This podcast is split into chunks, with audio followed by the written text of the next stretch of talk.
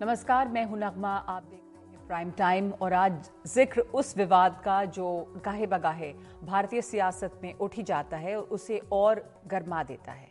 ये विवाद है स्वतंत्रता सेनानी विनायक दामोदर सावरकर की भूमिका से जुड़ा। हर पार्टी सावरकर की भूमिका को अपनी विचारधारा की नज़र से देखती है या अपने नैरेटिव में सूट करती है, उसकी फिटिंग करती है। सावरकर को एक घोर दक्षिणपंथी और हिंदुत्ववादी विचारक माना जाता है। यही वजह है कि कांग्रेस और वामपंथी पार्टियाँ उनकी भूमिका को लेकर कई जगह सवाल खड़े करती रही हैं। उधर बीजेपी और अन्य दक्षिणपंथी पार्टियाँ सावरकर की भूमिका पर सवाल खड़े करने पर घोर ऐतराज जताती रही हैं। इस मुद्दे पर और बात करने से पहले आज़ादी के आंदोलन के दौरान सावरकर की भूमिका से जुड़े कुछ तथ्य जान लेते हैं। सावरकर को देशद्रोह और हत्या के लिए उकसाने के एक मामले में 13 मार्च 1910 को लंदन के विक्टोरिया स्टेशन पर गिरफ़्तार किया गया। उन पर नासिक के कलेक्टर एटी जैक्सन की हत्या के लिए पिस्तौल सप्लाई करने और देशद्रोह का केस चला। सावरकर चाहते थे कि भारत भेजे जाने के बजाय उन पर इंग्लैंड में ही केस चलाया जाए, लेकिन इससे जुड़ी उनकी सारी अपील नाकाम रही। अंग्रेज़ सरकार उन्हें भारत उन्हें सरकार ने भारत भेजा उन्हें। बॉम्बे से इंग्लैंड भेजे जाने के दौरान सावरकर ने 8 जुलाई 1910 को फ्रांस के मासे बंदरगाह के पास पानी के जहाज़ से भागने की कोशिश की, लेकिन फ्रांस की पुलिस ने उन्हें पकड़कर ब्रिटेन को सौंप दिया। 22 जुलाई 1910 को बॉम्बे हाई कोर्ट की ट्राइब्यूनल ने उन्हें बॉम्बे की डोंगरी जेल भेजा। 4 जुलाई 1911 को उन्हें सजा सुनाई गई, जिसके तहत अंडमान के पोर्ट ब्लेयर की सेल्युलर जेल उन्हें भेज दिया गया, जिसे काला पानी कहा जाता था। कई इतिहासकार कहते हैं कि इस दौरान सावरकर ने माफ़ी या रियायत के लिए अंग्रेज़ सरकार को पत्र लिखे। मई 1921 में सावरकर को कई शर्तों के साथ अंडमान की सेल्युलर जेल से महाराष्ट्र में पुणे की यरवड़ा जेल भेजा गया। इन शर्तों के तहत वो सरकार की इजाज़त के बिना रत्नागिरी ज़िले की सीमा के बाहर नहीं जा सकते थे किसी भी राजनीतिक गतिविधि में हिस्सा नहीं ले सकते थे। 1924 में उन्हें जेल से रिहा किया गया। आज़ादी के आंदोलन में विनायक दामोदर सावरकर की अहम भूमिका से कोई इनकार नहीं कर सकता, लेकिन उनके काम करने के तरीके पर सवाल उठाने वाले कम नहीं हैं। और उससे भी ज़्यादा जो एक विवाद है, वो ये कि उन्होंने जेल से रिहा किए जाने के लिए अंग्रेज़ों से माफ़ी मांगी। कांग्रेस नेता राहुल गांधी ने एक बार फिर ये मुद्दा छेड़ा है अपनी भारत जोड़ो यात्रा के दौरान। राहुल गांधी की इस टिप्पणी, इस सिलसिले में टिप्पणी पर खुद महाराष्ट्र में कांग्रेस के सहयोगी शिवसेना उद्धव गुट ने असहमति जताई है। हालाँकि उद्धव के बयान के बाद राहुल गांधी ने सावरकर पर अपनी बात फिर दोहराई। उधर शिवसेना, शिंदे गुट और बीजेपी ने तो इसके लिए खिलाफ कई जगह इसके खिलाफ में विरोध प्रदर्शन किए और राहुल गांधी की यात्रा पर रोक लगाने की मांग की है। सावरकर जी दो तीन साल उनको एंडमन में बंद कर दिया। उन्होंने चिट्ठी लिखनी शुरू कर दी। हमें माफ़ कर दो। जो भी हमसे चाहते हो ले लो। बस मुझे जेल से निकाल दो। 15 नवंबर को महाराष्ट्र के वाशिम में बिरसा मुंडा की जयंती पर बात करते हुए कांग्रेस नेता राहुल गांधी की इस टिप्पणी का विरोध शिवसेना के एकनाथ शिंदे गुट ने किया। थाने में राहुल गांधी के खिलाफ प्रदर्शन करने के साथ ही सांसद राहुल शेवाड़े ने भारत जोड़ो यात्रा पर रोक लगाने की मांग की। मैं महाराष्ट्र के मुख्यमंत्री और उप मुख्यमंत्री से अपील करता हूँ कि भारत जोड़ो यात्रा को महाराष्ट्र में रुकवाना चाहिए। ये बताना चाहिए कि महाराष्ट्र में कानून का राज चलता है और ये सावरकर के विचार का राज्य है। रणजीत जी सावरकर। उप मुख्यमंत्री देवेंद्र फडणवीस ने भी राहुल गांधी के इस बयान का विरोध किया। साथ में आदित्य ठाकरे के भारत जोड़ो यात्रा में शामिल होने पर भी सवाल उठाया। विचार के मैं विचार कर रहा था कि स्वर्ग में बाला साहब ठाकरे पर क्या गुजर रही होगी। जब वो देख रहे होंगे कि राहुल गांधी के साथ आदित्य ठाकरे पदयात्रा कर रहे हैं। उद्धव ठाकरे ने जहाँ राहुल गांधी का सावरकर को लेकर दिए गए बयान का विरोध किया तो वहीं वो बीजेपी पर भी हमलावर रहे। स्वतंत्र वीर सावरकर, उनके बारे में हमारे मन में, दिल में श्रद्धा और प्रेम है, निष्ठा है। वो ऐसे जाएगी नहीं, जाने वाले नहीं। और कोई भी जितना भी प्रयत्न करे तो उसको हम हटाने नहीं देंगे। लेकिन साथ ही साथ जिन लोगों का स्वातंत्र संग्राम, जाने ना, पचहत्तर साल पूरे हो गए। उसके पहले जो भी हमें सवाल कर रहे हैं, उनका योगदान क्या है स्वतंत्र स्वतंत्रता के लिए? क्या उनके कितने लोग अंदर गए थे, जेल में गए थे? और कितने लोगों ने बलिदान किया है? जिनका कोई योगदान नहीं रहा, ऐसे लोगों को अधिकार नहीं स्वतंत्र वीर सावरकर के बारे में हमें सवाल पूछने का। गुरुवार को राहुल गांधी से जब दोबारा सावरकर पर सवाल पूछा गया तो उन्होंने मीडिया के सामने एक चिट्ठी पेश कर बताया कि सावरकर ने अंग्रेज़ों से माफ़ी मांगी थी और वो केवल सच बता रहे हैं। ये मेरे लिए सबसे ज़रूरी डॉक्यूमेंट है। ये देखा आपने? दिख रहा है आपको? और इसमें आप देख लीजिए, ये सावरकर जी की चिट्ठी है, जिसमें उन्होंने अंग्रेज़ों को लिखा है। और मैं पूरी चिट्ठी आपको पढ़नी होगी, देख देख लीजिए, मैंने हाईलाइट भी कर रखी है। मगर मैं सिर्फ़ आखिरी लाइन पढ़ना चाहता हूँ। सर मैं आपका नौकर रहना चाहता हूँ। ये मैंने नहीं लिखा। ये सावरकर जी ने लिखा है। महाराष्ट्र की राजनीति में सावरकर को लेकर विवाद होते रहे हैं। लेकिन जिस तरह से पहले आदित्य ठाकरे राहुल गांधी के साथ भारत जोड़ो यात्रा में चलते नज़र आए और बाद में उद्धव ठाकरे ने अपने आप को राहुल गांधी के सावरकर के बयान से तो अलग किया, लेकिन बीजेपी पर भी वो हमलावर रहे। उससे ये तो साफ़ है कि आने वाले समय में महाविकास आघाड़ी में उद्धव ठाकरे और कांग्रेस साथ में रहेंगे। लेकिन दूसरी तरफ़ बीजेपी और एकनाथ शिंदे गुट की कोशिश होगी कि वो बार बार इस मुद्दे को उठाते रहें। मुंबई से कैमरा पर्सन संजय मंडल के साथ सोहित मिश्रा, एनडीटीवी इंडिया। वैसे विनायक, दामोदर सावरकर पर कांग्रेस के नेताओं के ऐतराज भले ही बहुत पुराने हों, लेकिन ये भी सच है कि 1970 में तत्कालीन इंदिरा गांधी सरकार ने सावरकर के नाम पर डाक टिकट निकाला। 1980 में सावरकर की जन्मशती के मौके पर तत्कालीन प्रधानमंत्री इंदिरा गांधी ने जन्मशती समारोह के आयोजकों को लिखी चिट्ठी में सावरकर के योगदान की तारीफ़ की थी। उसमें लिखा था, मुझे 8 मई 1980 की आपकी चिट्ठी मिली है। ब्रिटिश सरकार के खिलाफ वीर सावरकर के साहसिक प्रतिरोध का हमारे स्वतंत्रता आंदोलन के इतिहास में अपना अलग स्थान है। मैं देश के इस उत्कृष्ट सपूत के जन्मशती समारोह के आयोजन की कामयाबी की कामना करती हूँ। सावरकर समर्थक, अब कांग्रेस नेता राहुल गांधी को उनकी ही दादी की लिखी ये चिट्ठी और उनके द्वारा सावरकर के नाम पर जारी डाक टिकट की याद दिला रहे हैं।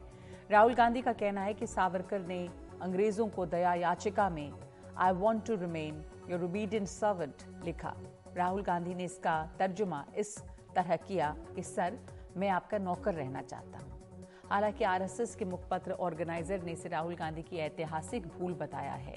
ऑर्गेनाइजर ने लिखा है कि पुराने जमाने में अंग्रेज़ी पढ़े लिखे लोग अपनी चिट्ठी के अंत में विनम्रता के तहत योर ओबीडियंट सर्वेंट का इस्तेमाल करते थे। इसके लिए महात्मा गांधी की भी एक चिट्ठी का उदाहरण दिया गया है। फरवरी 1921 में महात्मा गांधी ने ड्यूक ऑफ़ कर्नॉट को एक चिट्ठी लिखी। चिट्ठी के अंत में महात्मा गांधी ने लिखा I beg to remain your royal highness कई जानकार कहते हैं कि उस दौरा, दौर में, पत्र व्यवहार में, जिस विनम्रता का इस्तेमाल होता था, उसके तहत इस तरह के शब्दों का इस्तेमाल आम है। इस बीच राहुल गांधी के बयान पर सावरकर के पोते रंजीत सावरकर ने कड़ा ऐतराज जताया है। उन्होंने राहुल गांधी की गिरफ्तारी की मांग करते हुए कहा कि सावरकर में, ने सभी राजनीतिक कैदियों को छोड़ने के लिए आवेदन लिखा था और कभी खुद की रिहाई के लिए माफीनामा नहीं लिखा। उन्होंने कहा कि राहुल गांधी राजनीति के लिए सावरकर पर गलत बयान दे रहे हैं। This is record of a British correspondence it is a British file and they are referring Savarkar application as a V D Savarkar application for an amnesty to all political offenders सभी राजकीय युद्ध कैदियों को छोड़ने के लिए we D Savarkar application माफ़ी दामा कभी लिखा ही नहीं है। ये आज कहते हैं जिन्होंने माफीनामा लिखा और एक लेटर दिखाया कि जहाँ पे यूर मोस्ट ओबीडियंट सर्वेंट लिखा है। तो यूर मोस्ट ओबीडियंट सर्वेंट लिखना उस समय की परंपरा थी।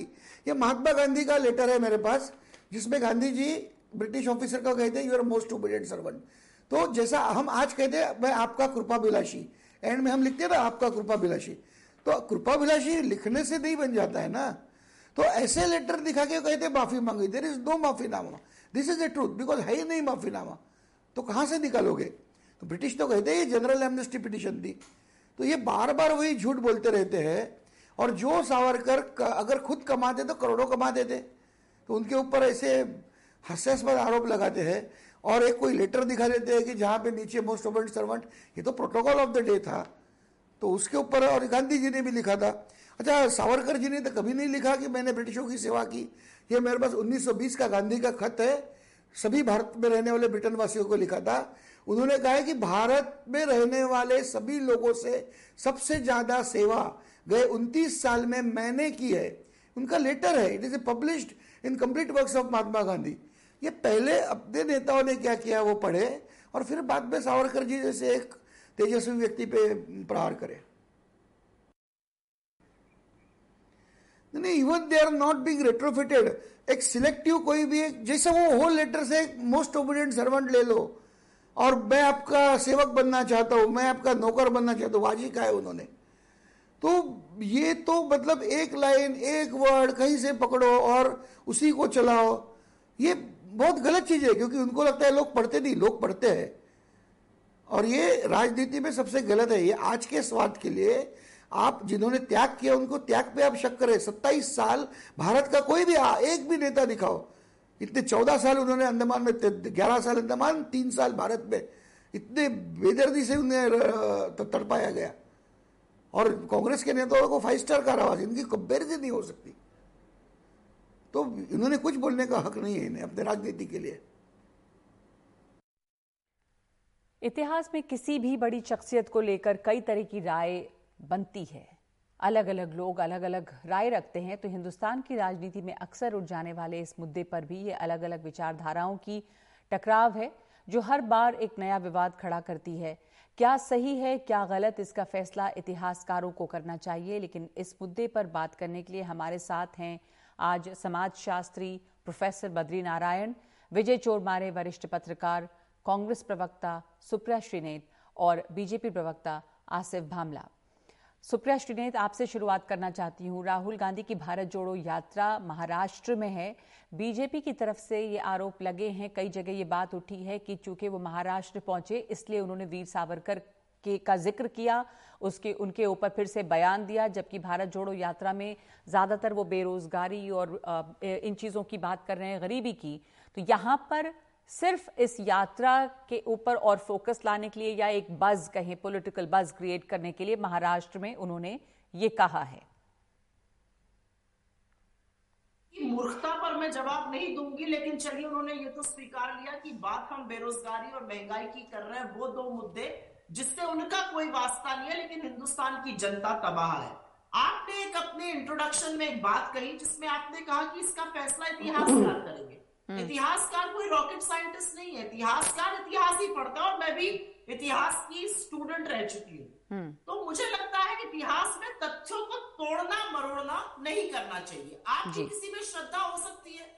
आप किसी को अपना आका अपना आराध्य मान सकते हैं। आप तो उनके साथ बहुत गलत कर रहे हैं। मैं तो पहले कुछ बोलने से पहले ये बता देना चाहती हूँ कि सावरकर जी ने तो बोला कि गाय एक पशु है उसको पूजा मत करो। मैं नास्तिक हूँ मैं रैशनलिस्ट हूँ। मैं रिलीजन को नहीं मानता। उन्होंने तो तमाम बातें कही कि जो आरएसएस में चला जाता है वो यूजलेस बन जाता है आगे कुछ हो ही नहीं पाता है उसका। उन्होंने भारत को पितृभूमि का उन्होंने कहा मातृभूमि भूमि में मैं यकीन नहीं करता हूँ। अब इन सब बातों में क्या है कि वो हिंदुत्व को नकार रहे हैं। वो अपने आप को रैशनलिस्ट बता रहे हैं और ये उनको हिंदुत्व का बता रहे हैं। छोड़िए उस बात को। 11 जुलाई 1911 को वो जेल पहुँचे और 29 अगस्त 1911 को उन्होंने अपना पहला अब आप इस विषय को बात करें थोड़ी लंबी पुरानी बात है बीच में मत बोलिए बीच में मत बोलिए क्योंकि फिर मैं आपको नहीं बोलने दूँगी। मैं बोल रही हूँ फिर आप बोलिएगा हम्म। ये इसका चलन होता है। 1911 में लिखा 13 में लिखा 14 में लिखा 18 में लिखा 20 में लिखा। और उन्होंने सिर्फ़ योर ओबीडियंट सर्वेंट नहीं लिखा। उन्होंने लिखा योर प्रोडिगल सन रिटर्न्स उन्होंने ये भी लिखा कि मैं और मेरा भाई एक इलाके के बाहर नहीं जाएँगे। 1923 के बाद सावरकर की स्वतंत्रता आंदोलन में क्या भूमिका थी, ये मैं जानना चाहती हूँ। 1937 में वो दो दो देशों की बात करते हैं, हिंदू मुसलमान देशों की।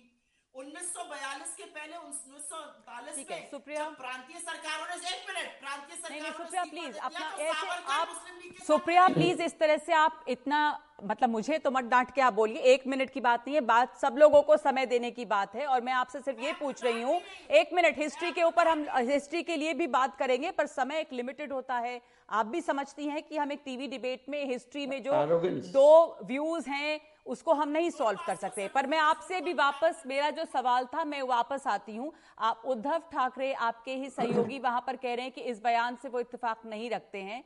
तो मैं ये पूछ रही हूँ आपसे कि आप ही के साथी जो हैं, सहयोगी, वो भी इस बयान से अलग होते हैं। तो चलिए, आज की सियासत की बात कर लें हम इतिहास से पहले। और 1911 में उन्होंने चिट्ठी में क्या लिखा, इसके ऊपर इतनी बहस या राहुल गांधी का उसको बार बार उठाने के पीछे क्या तर्क है?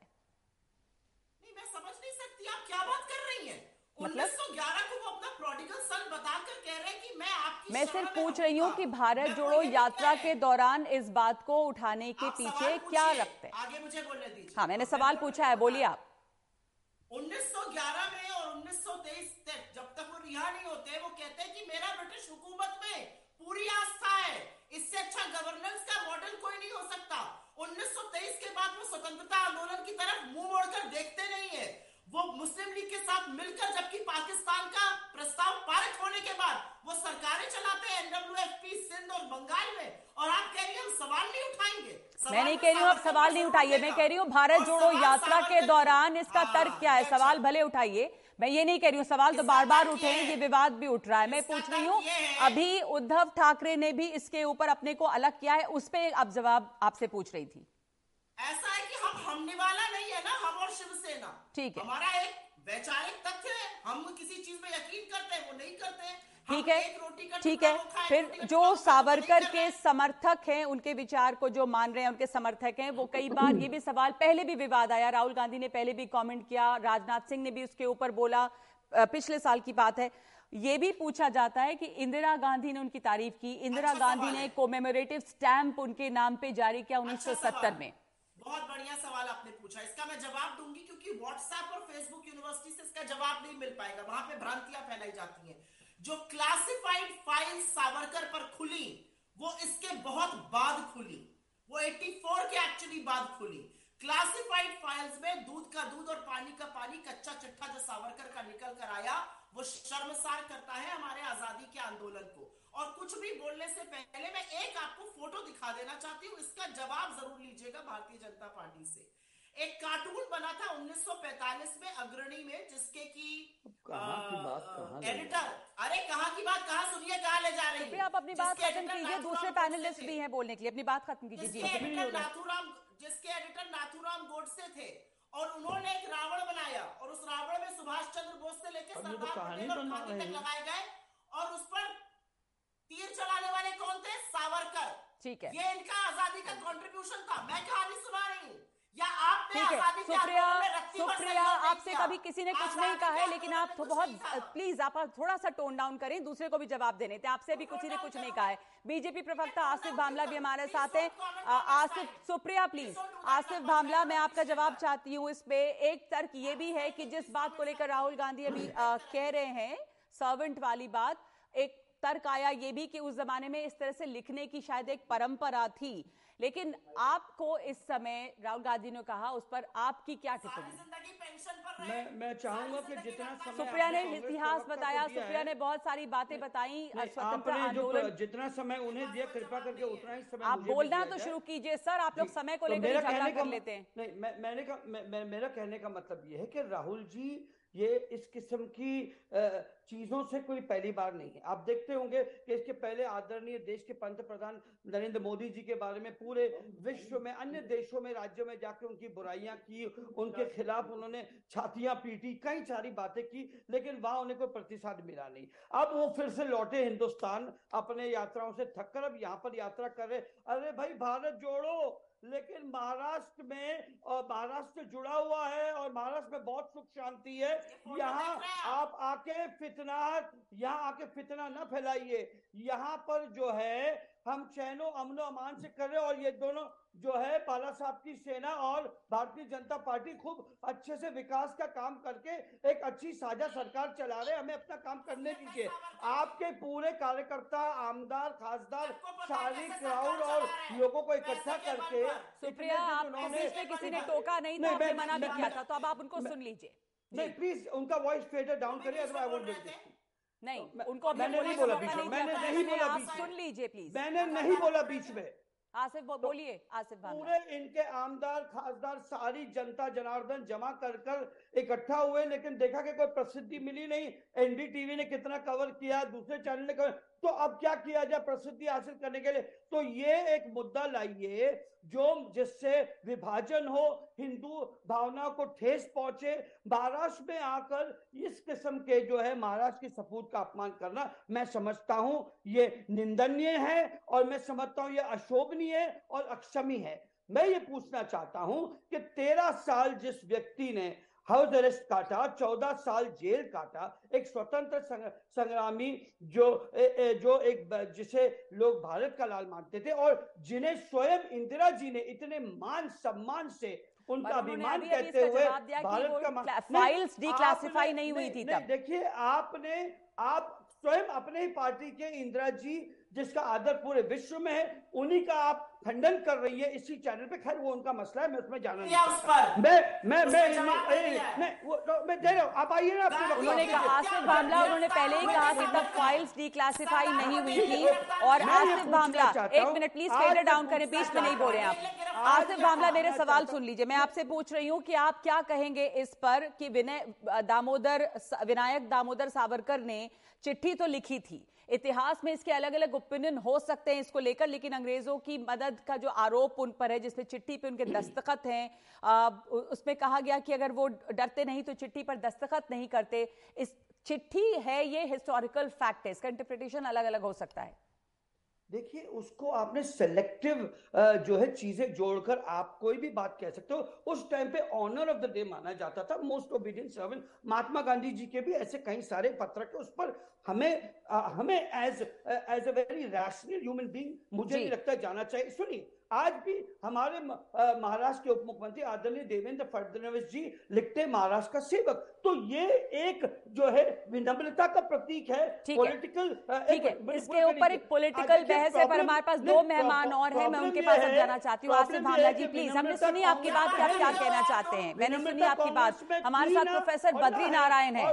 प्रोफेसर बद्री नारायण इस शोर शराबे के बीच में आवाज़ प्लीज़ नीचे रखिए आप लोग अपनी आवाज़ नीचे रखिए प्लीज़ आपने अपनी बात कही सुप्रिया ने अपनी बात कही। प्रोफेसर बद्री नारायण ये पॉलिटिकल हंगामे से अलग हमें मालूम है कि हिस्ट्री में इतिहास में इसे लेकर अलग अलग व्यूज़ हो सकते हैं और हैं। सावरकर को लेकर बार बार कंट्रोवर्सी उभरती है। पहले भी राहुल गांधी ने कहा राजनाथ सिंह उसमें बीच में पिछले साल उन्होंने बयान दिया था कि अ, ये गलत फैलाया जा रहा है कि उन्होंने मल्टीपल मर्सी पेटिशन जो हैं वो फ़ाइल की थी ब्रिटिश सरकार को भेजी थी।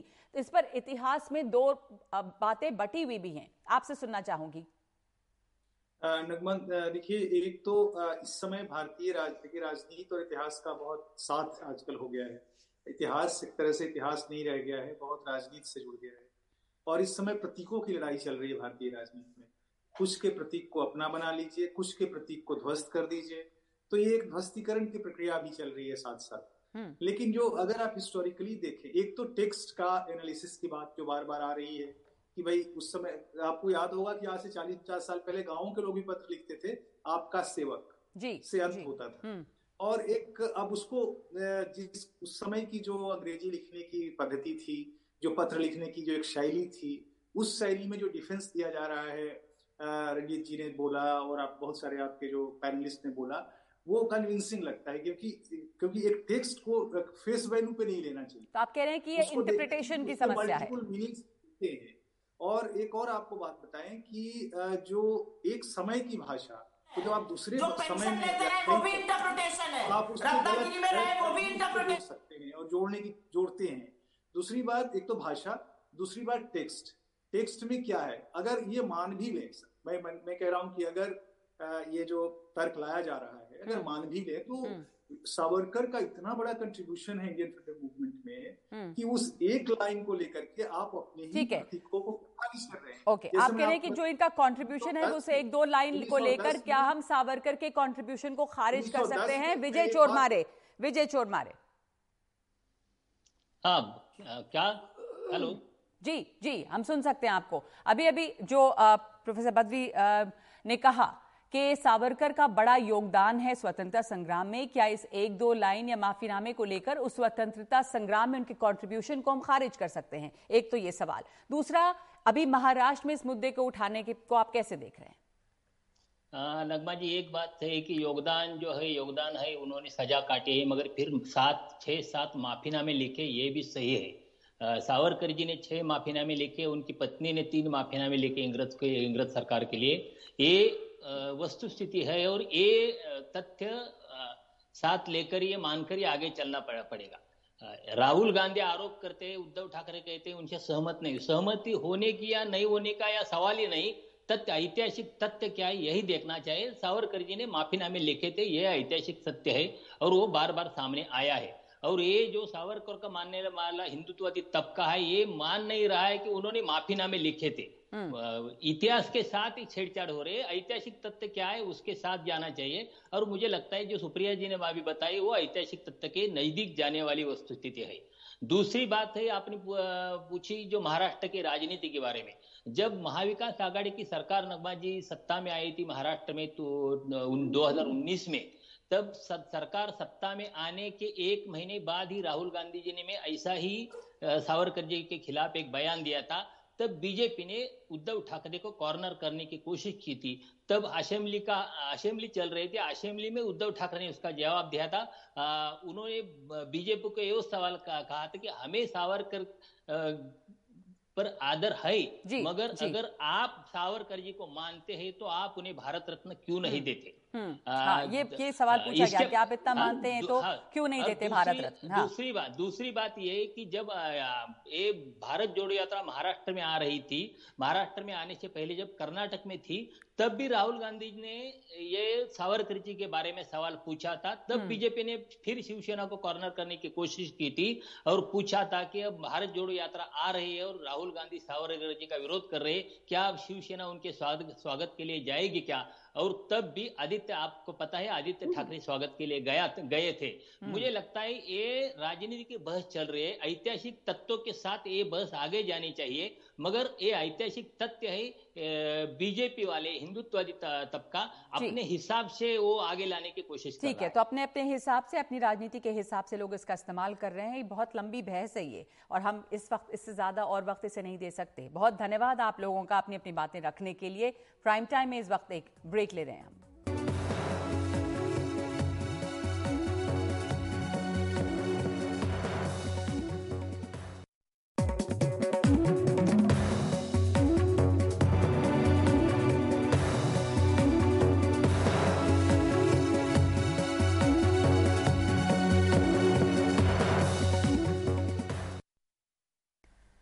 पश्चिम एशिया का देश इसराइल हमेशा से चुनौतियों से घिरा रहा। उसके सामने अपने आसपास के देशों की चुनौतियाँ ही नहीं है, बल्कि कुदरत भी इम्तिहान लेती रही है। इसके बावजूद अपनी ज़मीन पर इसराइल ने इतनी मेहनत की है कि उसे किसी चीज़ की कमी नहीं। इसराइल में पानी की किल्लत हमेशा से रही, लेकिन इस देश ने ऐसी तकनीक ईजाद की है जिससे वो हवा से पानी बना सके। यहाँ की एक कंपनी है वाटरजेन जिसने ऐसी मशीन बनाई है जो हवा से पानी बनाती है। इस कंपनी ने अपनी ये मशीन कार में भी फिट कर दी है, यानी आपको पानी साथ ले जाने की ज़रूरत नहीं। आप कार से यात्रा करते रहिए, हवा से पानी बनता रहेगा। हमारे सहयोगी उमाशंकर सिंह की ये खास रिपोर्ट। ये कार किसी भी कंपनी की हो सकती है, लेकिन खास है इसमें लगी वो तकनीकी, जिससे इस कार में पानी बनता है, शुद्ध पीने का पानी।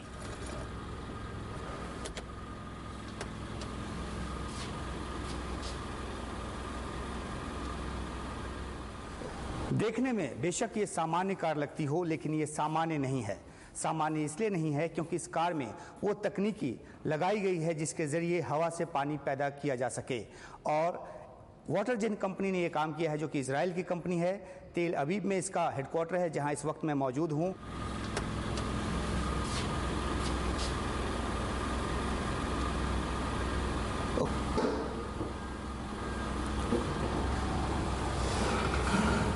इस कार की डिक्की में उस उपकरण को लगाया गया है, जो हवा में मौजूद नमी को सोख कर पानी बनाता है। और यूवी के ज़रिए इस पानी को एकदम शुद्ध बनाया जाता है। इस पानी में करीबन एक वन पॉइंट एट लीटर्स पानी इस वक्त इस गाड़ी में है। ये ठंडा पानी है और इस वक्त ये जो हमारा टेक्नोलॉजी है ये कहीं भी हर गाड़ी में लगाई जा सकती है। तो आपको आसपास का आपको वातावरण बताते रहेगा कि आपका इस वक्त जो बाहरी तापमान है वो करीबन तेईस डिग्री है और जो बाहर की नमी है ह्यूमिडिटी हम जिसे कहते हैं वो पचास डिग्री के करीब।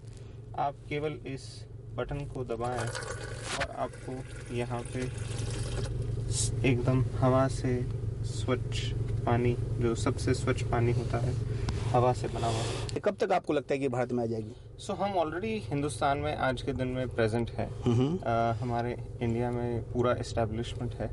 आम, हम अगले कुछ ही महीनों में मैन्युफैक्चरिंग प्लांट भी लगाएँगे ट्रांसफ़र ऑफ़ टेक्नोलॉजी के ज़रिए। वाटरजेन कंपनी दुनिया के कई कार निर्माता कंपनियों के साथ बात कर रही है। ताकि सभी कार में इसे लगाया जा सके। वाटर जिन कंपनी दरअसल कई सालों से हवा से पानी बनाने की तकनीकी पर काम कर रही है। कंपनी ऐसे वाटर जनरेटर बना चुकी है जो घरों और दफ्तरों में लगाई जा रही है।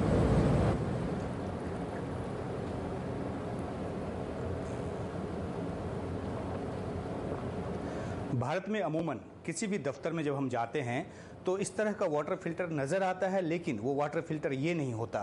वो वाटर फ़िल्टर वो होता है जिसके ऊपर गैलन भर पानी जो है, वो लगा होता है और वो फ़िल्टर होकर फिर हमें पीने को मिलता है। लेकिन इसराइल में वाटर जेन कंपनी ने जो ये डिवाइस बनाई है, ये इसके लिए पानी की ज़रूरत नहीं है। ये कमरे में मौजूद जो नमी है, उसको सोख कर उससे बिल्कुल प्योर ड्रिंकिंग वाटर जो है, वो प्रोवाइड करता है। और ये टेक्नोलॉजी एक ऐसी टेक्नोलॉजी है जो पूरी तरह से अगर भारत में आ जाए तो भारत में पानी की कमी जो है, पीने के पानी की जो समस्या है, वो कम हो सकती है। और बिना पानी के हम पानी पैदा कर सकते हैं। एक तरह से कह सकते हैं कि हवा से पानी पैदा करने की ये तकनीकी है और भारत में इसको लाए जाने की बड़ी ज़रूरत है। ये मशीन घरेलू इस्तेमाल के लिए बनाई गई है। ये 24 घंटे में 30 लीटर तक पानी देगी। वाटर जेन के मुताबिक इसके लिए हवा में महज 20 फ़ीसदी नमी की ज़रूरत होती है। नमी से खींचे गए पानी में मिनरल भी मिलाया जाता है ताकि पानी शुद्ध के साथ साथ पौष्टिक भी रहे। इसराइल की वाटर जेन कंपनी के साथ मिलकर काम करने वाली भारतीय company S M Jaipuria group Bharat में इसकी बढ़ती मांग को लेकर काफ़ी उत्साहित है।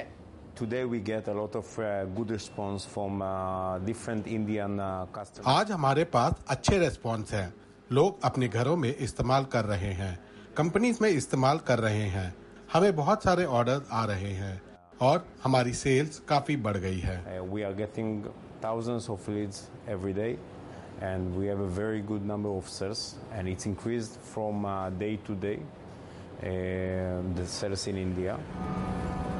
अब चलते हैं छत पर। ये देखने की यहाँ क्या खास है। कार, घर और दफ्तर के भीतर लगाए जाने वाले वाटर जनरेटर कम क्षमता वाले होते हैं। लेकिन छत पर रखे जाने वाले ऐसे वाटर जनरेटर्स भी हैं जो कई फ्लैट या बड़े दफ्तरों की ज़रूरत पूरा कर सकते हैं। ये मशीन 24 घंटे में 800 से 900 लीटर तक पानी बनाती है।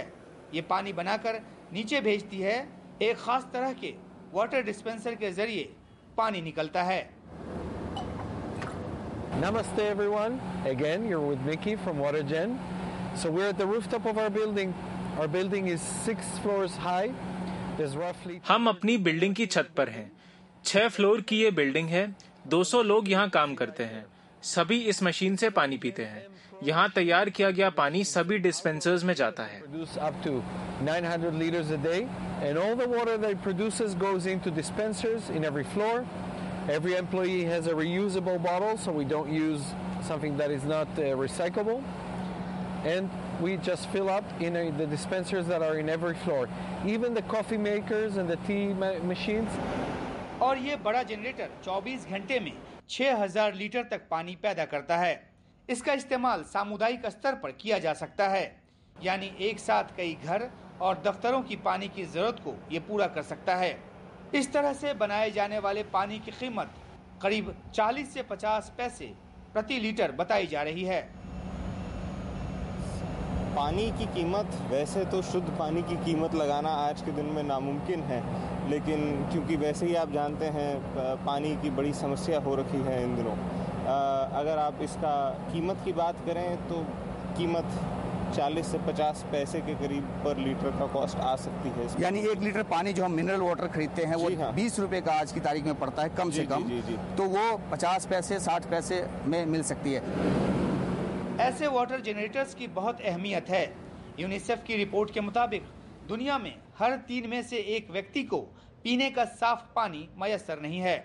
भारत में कई नदियाँ सूख रही हैं और भूजल स्तर गिरता जा रहा है। 2050 तक पानी का संकट काफ़ी खराब रूप ले सकता है। पानी की भारी कमी वाला इसराइल अपनी ज़रूरत के लिए जिन तकनीकों को बना और बढ़ा रहा है ज़ाहिर है उसका फ़ायदा भारत जैसा देश बड़े पैमाने पर उठा सकता है। तो आप जो टेक्नोलॉजी ले रहे हैं जो मशीन ले रहे हैं उसका इस्तेमाल कहाँ करने जा रहे हैं? सर हमने इस कंपनी का जॉइंट वेंचर किया है इंडिया में और हम ये पूरी टेक्नोलॉजी हिंदुस्तान के सभी भाग्यों में अ, फैलाना चाहेंगे। अ, हम केवल खरीद ही नहीं रहे हैं हम इसे हिंदुस्तान में भी बनाएँगे। ये इस चीज़ की मैन्युफैक्चरिंग हम इंडिया में सेटअप कर रहे हैं ताकि जल्द से जल्द हमारे देशवासियों को इस बेहतरीन टेक्नोलॉजी का फ़ायदा मिल सके। तो देखिए ये संयोग है कि हमारे साथ जो ये शख्स हैं इन्होंने अपना नाम पूरा नाम आपने बताया। चैतन्य जयपुरिया और इनकी कंपनी ने कोलैबोरेशन किया है इसराइल की वाटर जेन कंपनी के साथ और ये यहाँ से न सिर्फ़ मशीन ले जा रहे हैं बल्कि ट्रांसफ़र ऑफ़ टेक्नोलॉजी भी हो रही है जिसकी बहुत ज़्यादा ज़रूरत है और ये मशीन एक बार भारत में लोकप्रिय हो जाए अधिक से अधिक इस्तेमाल में आ जाए तो पीने की पानी की जो किल्लत है वो बहुत हद तक दूर हो सकती है। तेल अबीब से उमाशंकर सिंह एनडीटीवी इंडिया।